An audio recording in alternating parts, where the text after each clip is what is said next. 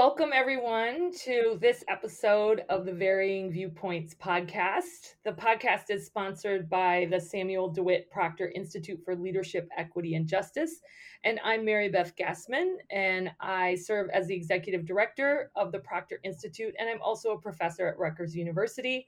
I'm really excited to be here today with Trina and Tina Fletcher. Welcome, my friends. So I'm excited because I asked you to come on the podcast because, um, as you know, uh, I uh, wrote this article uh, about you for uh, Forbes.com. And uh, yeah, in the article, I tried to um, take a look at your individual stories and also to, to link them to um, the um, journey of Black women as they pursue PhDs and possibly, uh, you know, the professoriate. And uh, it was really exciting because the article got so much reaction and uh, probably more uh, impressions than anything I've ever posted on Twitter. And my LinkedIn was blowing up with stories from other people who wanted to tell mm. me their journeys, which because they were so inspired by your journeys, and mm. also lots of people who said that they shared it with everybody at their company across all different. Uh, uh, businesses and and uh, areas because it was it was such a meaningful and inspiring story. What um, what did you think about that? I think for for me it was interesting because some of the people who were responding, of course, weren't in our immediate circles. People who have known us our entire lives kind of know our journey, but it was really interesting to have people, uh, specifically women and women of color, and some women not of color, reach out and ask if they could talk to me about, you know, PhD programs. I've had several students reach out to me and ask for more information about my process and just, you know, some women have said, you know, I never considered a PhD, but you know, reading your story, I'm inspired now to consider that journey. Like I know it's possible for me. So that was really surprising because I, I just hadn't thought about our story in that way. Yeah, and I would just add that um, very similar to Tina, I've had individuals uh, within the institution that I work for uh, reach out, um, you know, asking for one-on-one conversations or to speak at, you know, maybe one of their organization uh, meetings coming up. Um, I've had a, a, founder of an ed tech company reach out to me um, within the last couple of days, saying that he would like to talk to get some insight around, um, you know, diversity efforts within his organization. And I think uh, the biggest thing was get, getting a bunch of text messages saying that the president, um, Mark Rosenberg, uh, was mentioning my story at the university's town hall meeting.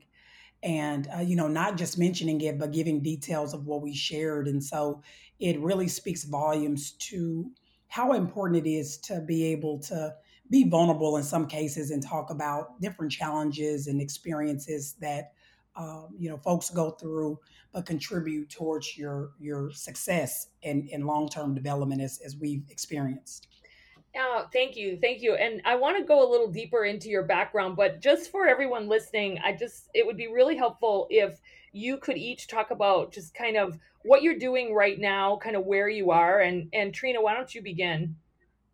Absolutely. So I'm currently a tenure track professor at Florida International University, a part of the uh, newest school or department in the College of Engineering and Computing. It's uh, called Succeed, and we we focus on engineering and computing education research. And so, um, you know, I got my PhD from Purdue University a few years back and decided to uh, be a founding faculty member of this new school. And it's it's been it's been great. It's been amazing working with my colleagues. We're a very diverse department.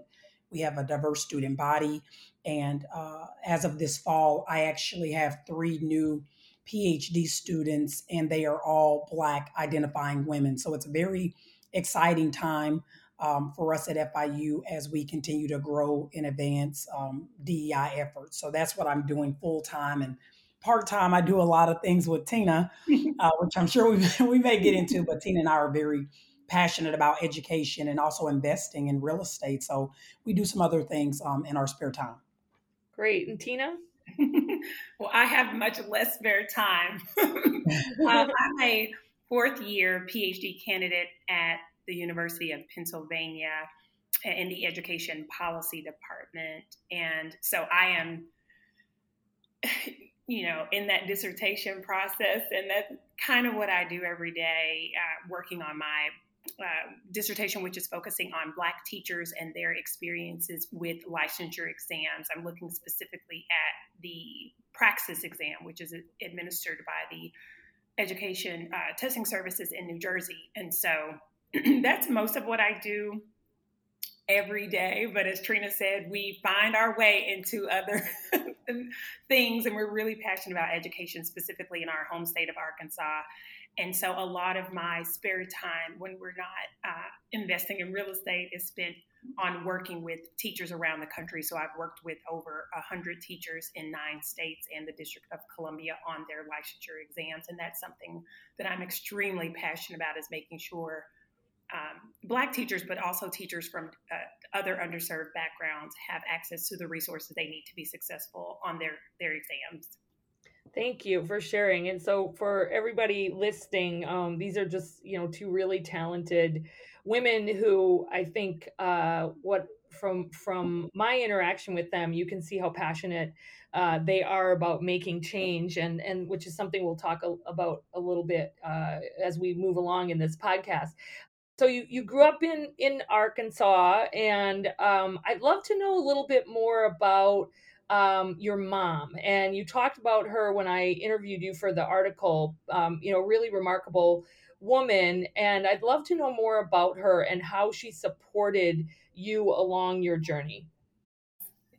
Yeah, I mean it's so so our mom, you know, she was, you know, 8 months pregnant on her 21st birthday with us. She you know, she didn't have an opportunity to uh, go to college because you know obviously she made us a priority and was uh, you know working you know jobs prior to having us and you know as you get older you start to really put all the pieces of the puzzle together of what her life really may have been like any of us you know as we learn more about our parents and things like that. But my mom was the oldest of four girls and you know, during a time where things were very interesting for um, for people of color, especially Black people in the South, and so uh, you know, opportunities to go to college weren't even presented the way that they are now, and we know there's still gaps that exist now, as we mentioned in the article, for women and people of color to advance their um, they, uh, pursue higher education. And so, with my mother, I think there were some experiences that she had and things that she saw um, as a you know someone in their early 20s that she just wanted to make sure we had better and i i mentioned in the in the article around her experiences working in industry um, you know as an hourly employee and then finally working her way up to a salary position but you know never never making over 35 40 thousand dollars um, a year and and being smart enough to recognize that she was being overlooked for promotions for trainings and and things like that. So she you know had folks that were really caring for her in those spaces but she also saw some of the discriminatory practice that were going on so i believe that you know what happened once we were you know at home and in in, in the little time that we had together because she worked so much overtime she just made sure that tina and i and our younger sister valued our education. And she also recognized that sports kept kids out of trouble, right? And off the streets. So we were involved with softball from like 8 to 14. And then Tina started to, to get involved in cheerleading and beta club. And I was doing AAU basketball.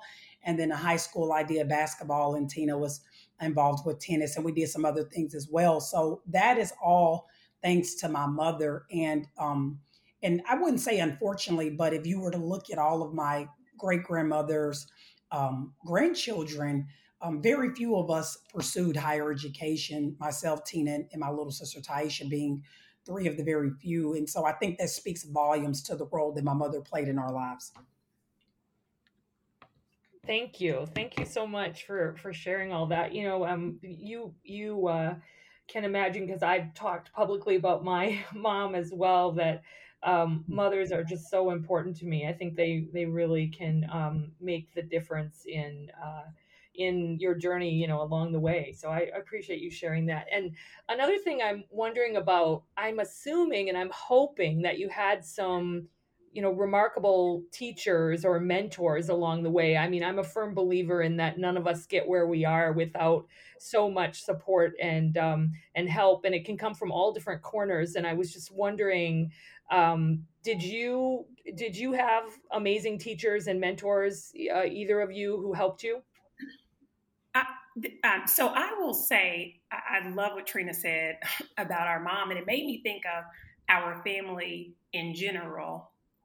Um, and I will say that we come from a very large family. So our great grandmother had 10 children, and each of them on average had three or four children. So we have a come from a big, a very big family, and they all, in their own way, kind of supported our efforts, even though they may not have known how or had the resources. Um, but because we're from a small town, I'll transition into teachers. You know, the, the, the handful of black female teachers because there were no black male teachers in our district K through 12. So when Trina and I were in school, neither one of us had a black male teacher.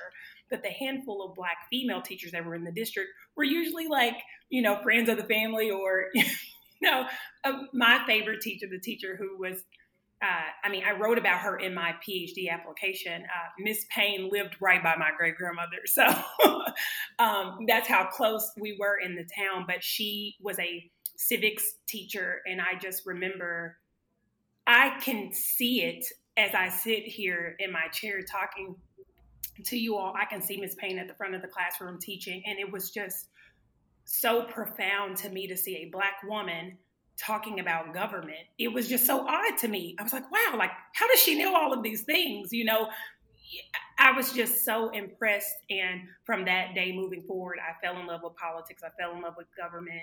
Um, I went on to study political science. I was the only Black woman uh, to earn a political science degree uh, in 2008 from the University of Arkansas. And uh, again, talking about teachers, Miss Payne was literally the, the, driving force behind me deciding to teach government and go into politics and all of these things. Um, but I do have to mention one other, t- two more teachers um, who weren't black. And I think it's so important to recognize that you can be inspired and mentored and motivated by, you know, teachers who may not necessarily look like you.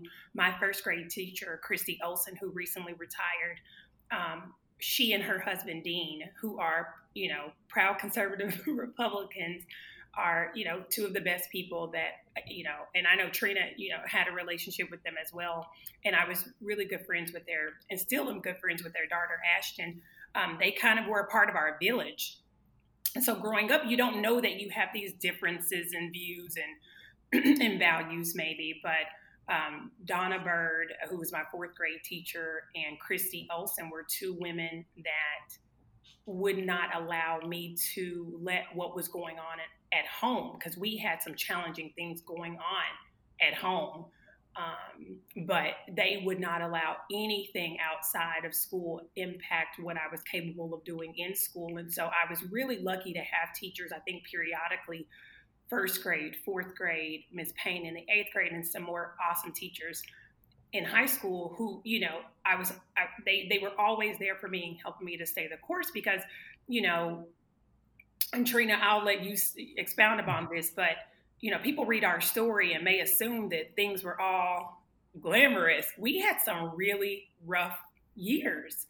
There were, you know, third grade was, I know, it was really tough. We were in the principal's office quite often at, you know, at very young ages.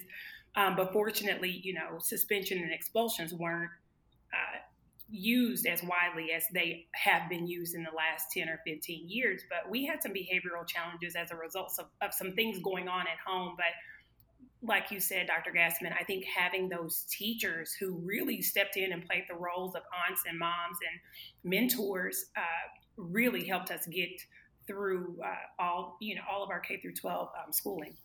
Thank you you know i really appreciate you sharing that because i think sometimes um, when we think about people's journeys we think that they're on this perfectly straight path and that um, we you know we never stumble we never falter and um, and i think what's important for people to understand is that there's so much learning that comes from the stumbles and so much learning that comes from even you know our mistakes right along mm-hmm. the way and and that um, that we can still achieve success and follow our dreams even if maybe we get a little derailed here and there. And so i i i really appreciate you sharing that part of your journey. Trina i don't know if you wanted to also comment on that.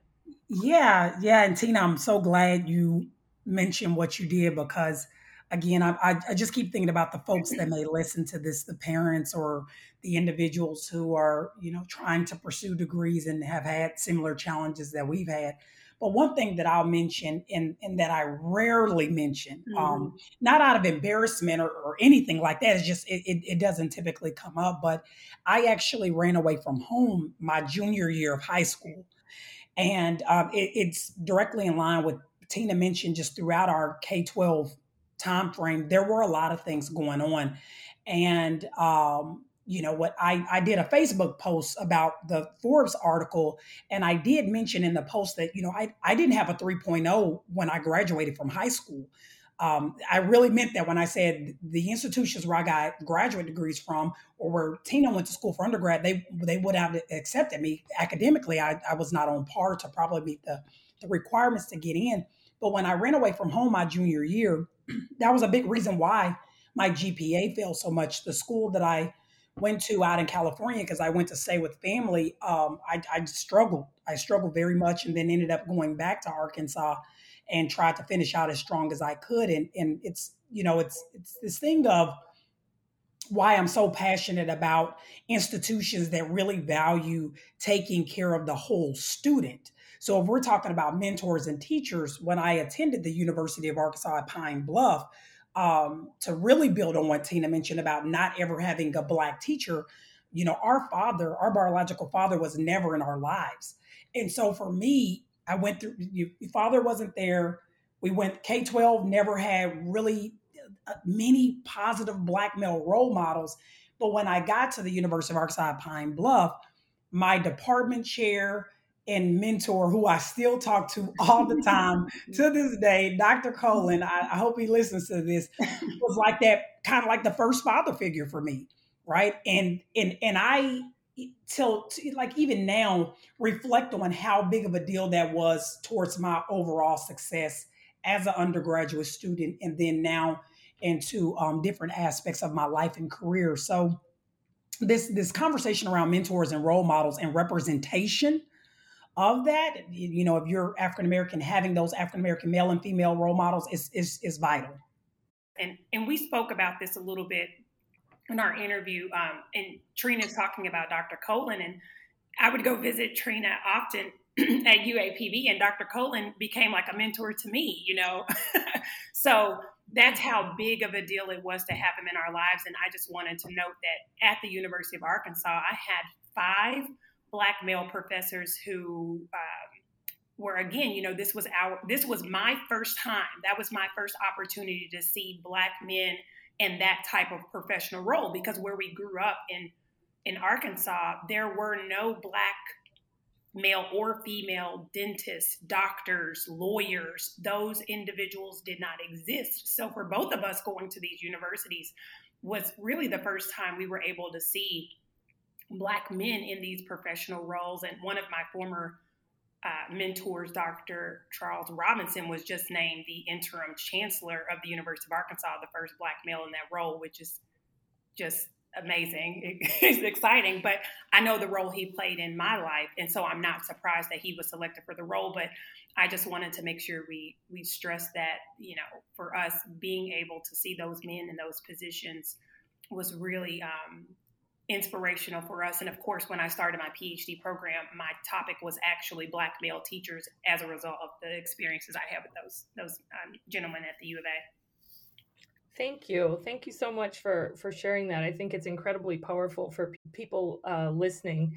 Uh, so one of the the things that we um, talked about for the article was uh, the recruitment process for PhD programs because mm. you know Tina, you're in a PhD program. Trina, you went through a PhD program, and as Black women, you noticed a lot of things about the way that universities um, att- try to attract, or or quite frankly, don't try to attract Black women. And I'm wondering if um, you know, there will be a lot of people in higher ed listening to this. And can you talk for a bit and please keep it real about what universities should be doing to attract more Black women into PhD programs? I think as a as a faculty member um, at a large minority serving uh, institution and, and also a faculty fellow for a division of diversity, equity, and inclusion, as you can imagine, we we talk about this a lot, especially with me being less than I think five, one of only five Black identifying faculty members in my entire college, uh, which is not uncommon for for engineering, unfortunately. Um, one thing that I keep coming back to, regardless of what type of institution it is, is that leadership has to be very intentional. It, anything that a university wants to do, you have to have leaders, people at the very top that are very serious and intentional about achieving whatever the goal it is. And I, I have been on a couple of calls where you've got very, you know, these high up leaders. And I recognize as a junior faculty member, they have a lot of things on their plate. I mean, they do. Let's just be real. They, they have a lot on their plate.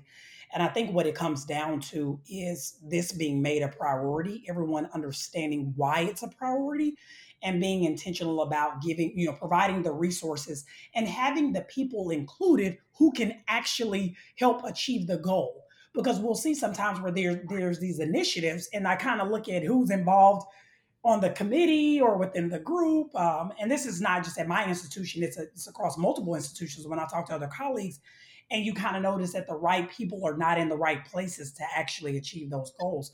So I think when it comes to getting more Black women uh, interested in and, uh, involved within uh, PhD programs, there has to be a direct line of communication and priority made from leadership uh, on the campuses with the resources to the people who can actually make it happen. Absolutely. Thank you. Tina, do you have thoughts on that? Yeah, you know, I would just add, and again, we talked about this in the article that, you know, especially when you're at Ivy League and R1 universities where they don't have to recruit, right? They're going to receive several more applications than they, you know, would ever need.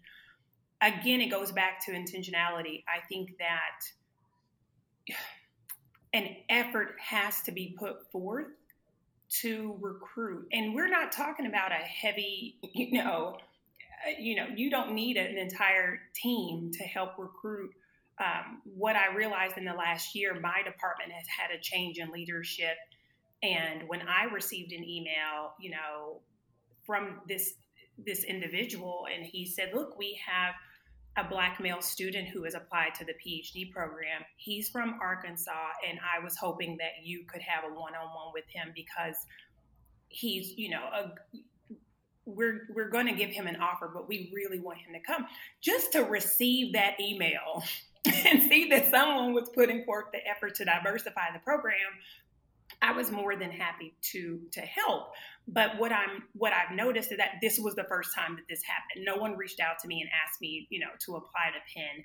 Um, I had a friend who was in the program who encouraged me to apply and kind of na- help me navigate the process. But in reality, like not everyone is going to have those connections and access to the right individual. So again, I think that the universities have to decide if you really want to if you really want to diversify your program, if equity and inclusion is really important to you, again, I keep posing this question of like, is this really what you want? And if it is what you want, you have to reach out to the individuals or reach out to contacts and say, we're looking to diversify. Do you know a black male or black female for this program? And could you encourage them to apply? But I have yet to see that really be done in any program, again, I, I'm not knowledgeable of all programs and their efforts to diversify, but I think a big part being a PhD student, I think the other part of this equation is once they are there, they have to be supported because you know i think the southern regional education board their research has found that the average completion time for a black phd student is nine years. And the fact that i have a friend and it took them seven years i, I mean 10 years to finish. I have another friend who's abd and he's been abd for seven years. Um, and i have another friend you know it took him seven years. I have a list of people i know and it took them seven to 10 years to, to complete a PhD program, then you know the support uh, may not necessarily be there for them to complete on time, and that becomes an unnecessary burden. So it's I think it's it's it's great to focus on recruitment, um, but we have to make sure that retention piece is there also. And Mary Beth, I, I would just add that I do want to make sure we acknowledge and recognize the uh, large, you know, R1 maybe predominantly PWI institutions that have done a great job of collaborating and working with um, certain MSIs, for example, HBCUs, mm-hmm. to create pipelines, right? There are some institutions out there really trying their best to make sure those students who are interested in graduate programs know about their institutions and, th- and their universities and they've they've done a good job of, of, of making sure once those students get there, they have support. And a couple of them that I will mention is, is Purdue and also Virginia Tech. And that's just for the knowledge that I have. I know that they've put those efforts uh, forth. Yeah, no, absolutely. There are people out there doing some good work. Uh, one of the things I was going to say is that, um, so according to the National Science Foundation survey of earned doctorates, which is really, you know, one of the very best sources to learn about who's getting doctoral degrees, only 4.4% of doctoral degrees are earned by Black women. And um, and so you know, of course, uh, we could do so much better. And one of the things that I wanted to to ask you is, can you tell people why is it so important to have more black women in phd programs now i, I will admit like i know this because i know you know what what black women offer and bring to the table but sometimes people don't uh, don't really get why it's so important to have a variety of voices. So why is it so important from your perspective? Uh, this is Trina, and I'll just elaborate on something that I mentioned um, at the end of the article. I believe that this fundamentally goes back to the importance and value of diversity and, and, and uh, diversity um, when it comes to our thought processes and ideas and being innovative, um, I, I, think it's vital, right? So it's not just ethnic diversity, gender diversity. Um, it, we're talking about age diversity, cultural mm-hmm. diversity. Um, we we really need to continue to emphasize just how important that is and highlight the organizations and institutions who have been very successful because they have diversified, right? And they have uh, those those um, you know attributes there. You know, I think about individuals who have been very successful in, in different spaces. Like when you look in entertainment, you know, you've got individuals like Oprah and Beyonce. When you look at business, you've got Rosalind Brewer, who I, am constantly talking about um, Spelman graduate who's now the CEO of Walgreens. You've got these, these these very powerful Black women who have done amazing things in their fields in their areas. Some of them with advanced degrees. Uh, Ursula Burns, you know, I, I, could keep going on and on. She's an engineer, former CEO of Xerox, and um, these women women have done great things. But when it comes to PhDs in research and research across all the different disciplines, and these individuals being the ones speaking on CNN and on the news shows, right? And, and, and speaking before policymakers.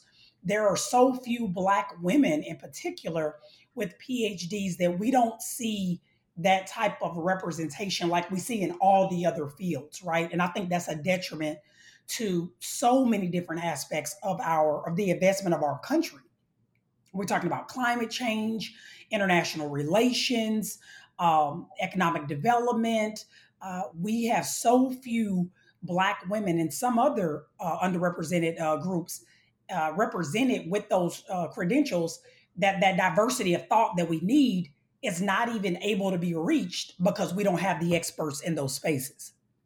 I would add um, two things because Trina talked about this in the article. And of the women who do exist, who have PhDs, I mean, we have to do a better job, and I say we, like as a nation, have to do a better job of lifting those voices and giving them a platform to speak from their perspective. Um, I've become very interested recently in Black women with PhDs in economics. Um, and there they are there are some out there a number of them one with a phd from jackson state and as trina said when we're watching the news and if we see these you know experts talking about the economy or climate change or international relations we just rarely see women i rarely see women of color in general but specifically i can't tell you when i've seen Black women speaking on some of these topics. So I think we also have to do a better job of identifying and locating the women who do exist and giving them that platform because who knows, you know, what young lady who's currently an undergraduate student or master student who would be interested or become interested in the PhD program if she saw a woman who looked like her in that position and speaking. And, and I just wanted to add also from a PhD student's perspective of why it's so important to have more Black women with PhDs, you know, the academy, you know, being a PhD student, and I'm sitting here as a current PhD student, a fourth year, I took 17 courses. And if I'm not mistaken, Dr. Gasman, I had one woman of color. I'm trying to make sure I don't get this wrong. I had one course with a woman of color. And that course wasn't even a part of my program of study. I had to petition to take that course to uh, substitute it for another course because I really wanted to take um, Dr. Harper's School to Prison Pipeline course. And so, you know, that's, and not to say there weren't more courses available. I could have, you know, taken a course with a few of the other uh, women of color who were in the School of Education, but those weren't a part of my program of study. So another, we really need to see more Black women with PhDs because in these graduate level courses and these college level courses, students need to be able to have experiences learning from Black women. Um, I don't think I had any Black female professors at the University of Arkansas. Um, like, and, and just even thinking about this right now, I'm like, yeah, you know, and I and I didn't have any at Harvard. Uh, and so this is just, you know, it's shocking for me to even reflect on this right now and realize that I had no black female, you know, less than three after after high school. And I think that's so important because those are where you build relationships and have good or bad experiences. And I remember one of my semesters when all of my professors were white and male um, that it was tough. It was tough to feel like you couldn't open up because you were afraid of being seen as problematic or asking too many questions, you know, and nine times out of 10, I was the only woman of color in my, in my classes. So, you know, just reflecting on my current experience, that is another reason why it's so important to have uh, more black women in the academy. Thank you. Thank you so much for sharing all of that too. I I um I think it's really helpful for other people. When we talk about uh, uh when we talk about the PhD uh, and achieving it, it is a bit of a mystery and for especially if you're from a low income background or a first gen background, I know for me personally coming from both of those backgrounds I had absolutely no idea um I often tell people I, I, applied for one PhD program because I didn't even realize you were supposed to apply for multiple ones. and um, I guess one of the things that we talked about when I was, um, you know, interviewing you for the article is all the things that sometimes people don't know that end up uh, end up resulting in black women, for example, ending up taking on too much loan debt, right? Or mm-hmm. uh, or not under not understanding kind of how the the whole um, funding process or fellowship process works. And can you talk a little bit more about that and why it's so essential that we make these things transparent? Yeah, I and I'm I'm, I'm trying to figure out where to even begin I and I and I struggle with this actually when we, especially when we think about the impact that COVID nineteen um, has had on uh, higher education institutions uh, financially and from a resource perspective, and and and just everyday people, right? With as far as jobs and and uh, trying to figure out what's the best decision for them uh, moving forward. I, I do kind of struggle with this because when you think about a PhD and you you tag that with um, low income or first generation students, um, it, it, it's tough because one of the big challenges now is that is is a PhD even worth it, mm-hmm. right? So those questions are being asked. Um, like you said, Mary Beth, going back to the, the amount of debt that could be collected when students don't have access to the right information around what fellowships are out there. Um, you know, deadlines, pop ups. Mm-hmm. Some of these mm-hmm. fellowship websites on the university web pages are not up to date. Mm-hmm. External fellowships, deadlines seem, to, if you don't have it on your radar, it has already passed. Um, and, and, and we have to also remember that a lot of, of um, uh, Black women, for example, um, typically they're working full time, right? And then they decide okay, I may go get a PhD. And if you're not in one of these, you know, undergraduate research programs where folks are saying, hey, you know, PhD deadlines are coming up, here are some opportunities there. If you're out working in industry and you don't have access to the resources that inform you about what's out there, you're just i mean that could be the value of the phd what you can do with the phd how you can uh, um, get a phd without having to pay for it there are a lot of different areas where there seems to be gaps that are are not allowing us to be able to get these applicants who may be interested because they're missing information from one of those buckets and um, I, I think is actually a huge opportunity for someone to try to streamline this. I can imagine that somebody creating an app or a website or something, right, that says if you're interested in these different type of PhDs, here are the deadlines for most universities. Here are the deadline, here's the type of fellowships that are out there. But I don't think there's we've done a great job of creating a central information database for all these uh, different opportunities that help more Black women get PhDs. Yeah, agreed. Agreed completely. Um, so one of the other things I wanted to say is that so you know lots and lots of different people listening listen to these varying viewpoint podcasts and i know that there's probably some people who are listening who might not be african american and might not be black women for example and i'm hoping that they might be wondering um, how can i either support or further support black women in higher ed and just mm. across the board and and I, I, guess i'm wondering if you could share you know what what do you think black women need? What do you think they want? How can others uh, be as supportive as possible? I you know i'll say this because i'm currently in a program. I've been thinking about this more lately since we interviewed for the, the piece. And when trina was just speaking about you know almost all black women are working full time. Black women have worked full time since the day we set foot in mm-hmm. America. Yep. You know, you yeah. rarely, and I mean, there are some very, you know, unique and very limited case uh, examples of like black women who are stay at home moms, et cetera, et cetera, et cetera, of course. Um, and that is always a choice and an option for black women. But I think that when she said that, I thought about all of my friends or contacts I know who have PhDs or EDDs who are Black women who were not able to leave work. So their PhDs or EDDs were earned part time and they had to pay for them, right?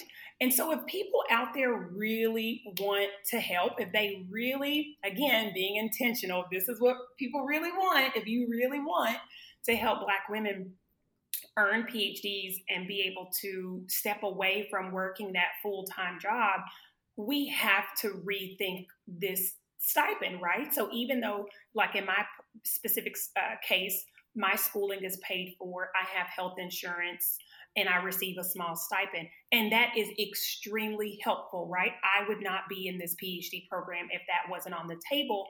But if I'm being honest, the stipend is just not enough to you know, at my age, do some of the things that I need to do uh, personally, professionally, etc. And if I had a family, I I wouldn't be in the program. And so when I think about, you know, when you're talking about funding, and one thing I always tell people, and I really hope the listeners uh, can, can take this into take this to heart and this is not just for black women. This is for anyone who's first generation or low uh, grew up low income or in poverty and i know dr Gasman you and i chatted about this in the past before. Just because you you know are earning a phd or you you know earn degrees and you start to make money i try to explain to people that when you when you grow up in poverty and you're first gen your earning of degrees does not automatically mean everyone around you has now been catapulted into this new, you know, arena because you have. And so one thing Trina and I have always uh, recognized is that as we've earned degrees and, and obtained a little bit more success, our family, most of our family is in the same position that they were when we were children.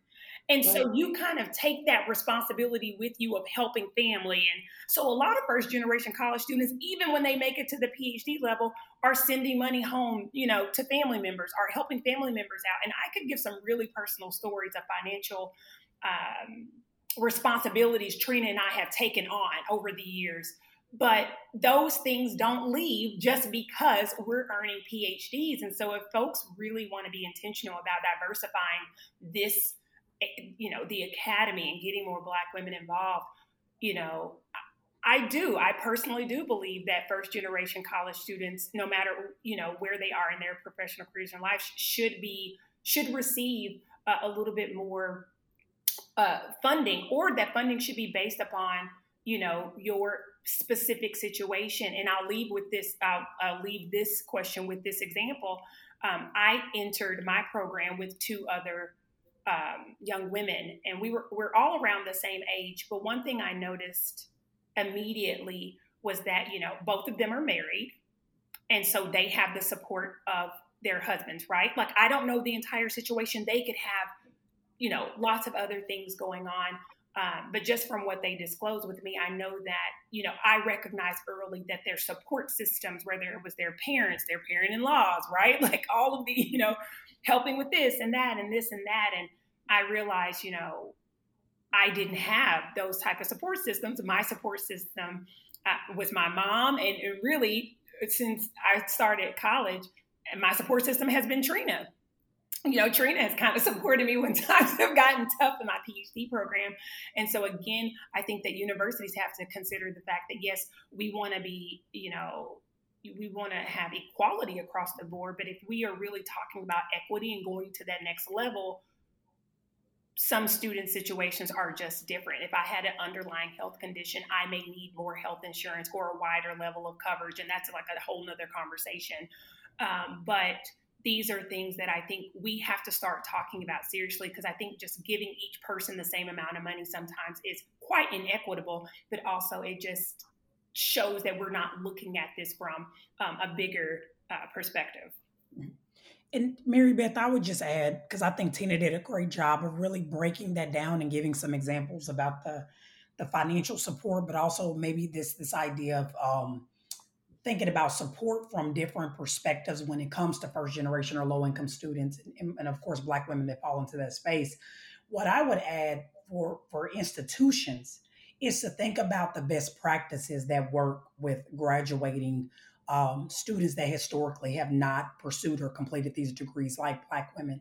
For example, cohort models. Uh, Juan Gilbert at the University of Florida has done an amazing job with recruiting Black PhD students in computer science of all fields, right? And what he's done is build close relationships with HBCUs so that those students have a pipeline into the programs, but they go there together right? There's three or four of them at one time that are in the program together. And most times they start together and they finish together.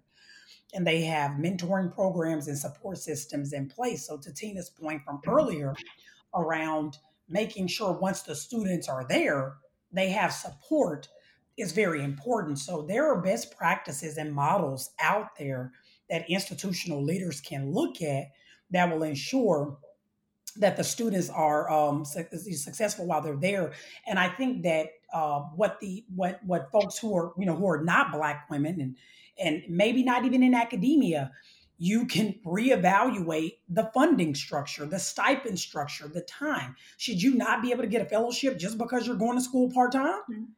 Like, do we really want to increase these numbers or not? So maybe this is a conversation for institutional leaders to talk to their their um, external funders and state policymakers who decide who gets what fellowships and how much money, right? So I, I think there are definitely some things that external folks can do to help with these uh, this endeavor.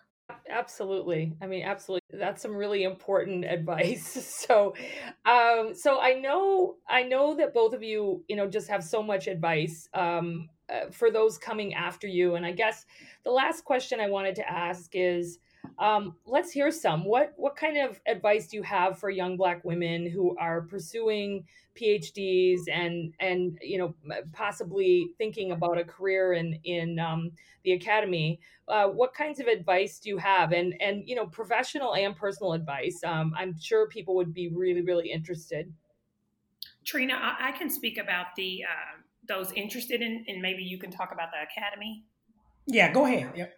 So for young uh, women, uh, specifically Black women, but also just young women in color, first generation uh, college students who are interested in PhD programs, and I was on an APAN panel recently about this, and my advice has been rock solid, the same across the board. Identify current students and current faculty members at programs you're interested in, and try to build a, a, support system and a network of support before you even go.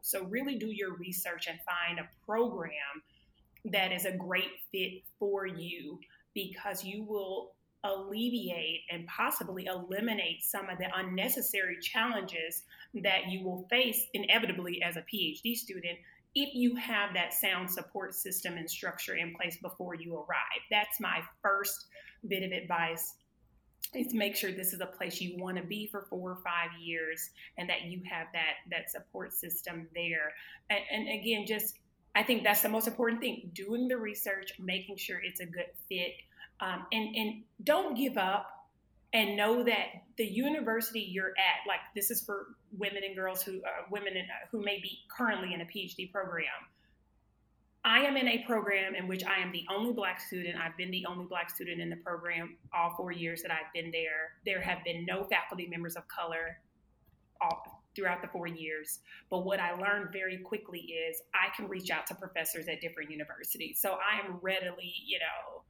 I'm speaking to professors at different universities who research similar work uh, as my dissertation. So you are not, you know, confined to your university you can reach out to anyone anywhere and ask for advice or ask for resources. And so uh, once you get there, just know that you have options and opportunities, and that you can you can accomplish a lot while you're there, despite what may be going on in your particular program. Yeah, and I would just add, I think for anyone that's currently in a PhD program or um, you know in a PhD program trying to figure out what they want to do once they're done um, I don't assume that everybody wants to go into, you know, the academy, um, but also for individuals who are in the uh, the academy or you know, in, in, trying to figure out things, you know, regardless of their position. I think one of the most important things is to to have your goals and you know maybe even your the things that you're passionate about have those in front of you and and constantly revisit those um, and when I say constantly, it can be once every three months, once a month, every year, whatever is comfortable for you. But you know, over time, our goals and, and what we're passionate about and what we love and what our priorities are will change for a number of different reasons. And it's always important to have that in front of you. One of the other things I will mention, and this is something that Tina and I are very passionate about, and it's something that for me personally has come to the forefront um, is this idea around financial literacy and financial management. And I'm I'm I find myself having more conversations with people who are making career moves based off of where they are financially. Um, working jobs, staying in positions that they're really not passionate about, that they don't love. In some cases, they're miserable because of where they are financially. So one of the you know pieces of advice that I would give, especially to current PhD students, is that like if you're paying for school, are there some avenues to help you out, right? So that if you're taking out loans right now, you can cut that or cut it in half, right? Because when you leave, you don't want to have a lot of debt. And so just thinking about what decisions make the most sense when it comes to finances, I think is, is very important. And the last thing that I'll say um, is always have mentors and friends in your back pocket. And Tina hit on this a little bit because whether it's you needing to talk to somebody around your goals, you're thinking about having, a, you know, doing a career change, you're thinking about either going into a PhD program or dropping out of a PhD program or transitioning into a different program, you have somebody that you can talk to about this so you don't feel like you're out, you know, on your own trying to make all these decisions.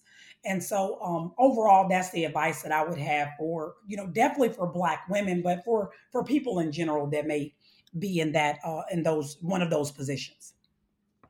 Thank you. Thank you for all that good advice. I think it's incredibly helpful. And I I wanted to say uh, thank you so much for talking with me today and for sharing your stories and for all that you contribute. I, I think, you know, for me, having written the interview and just kind of watching um, the various things that you do um, and that you contribute to, I just want to say thank you because um, uh, we all we all really have to do our part out there to make life better for for others and i i can tell that both of you are doing that. So thanks so much for joining me today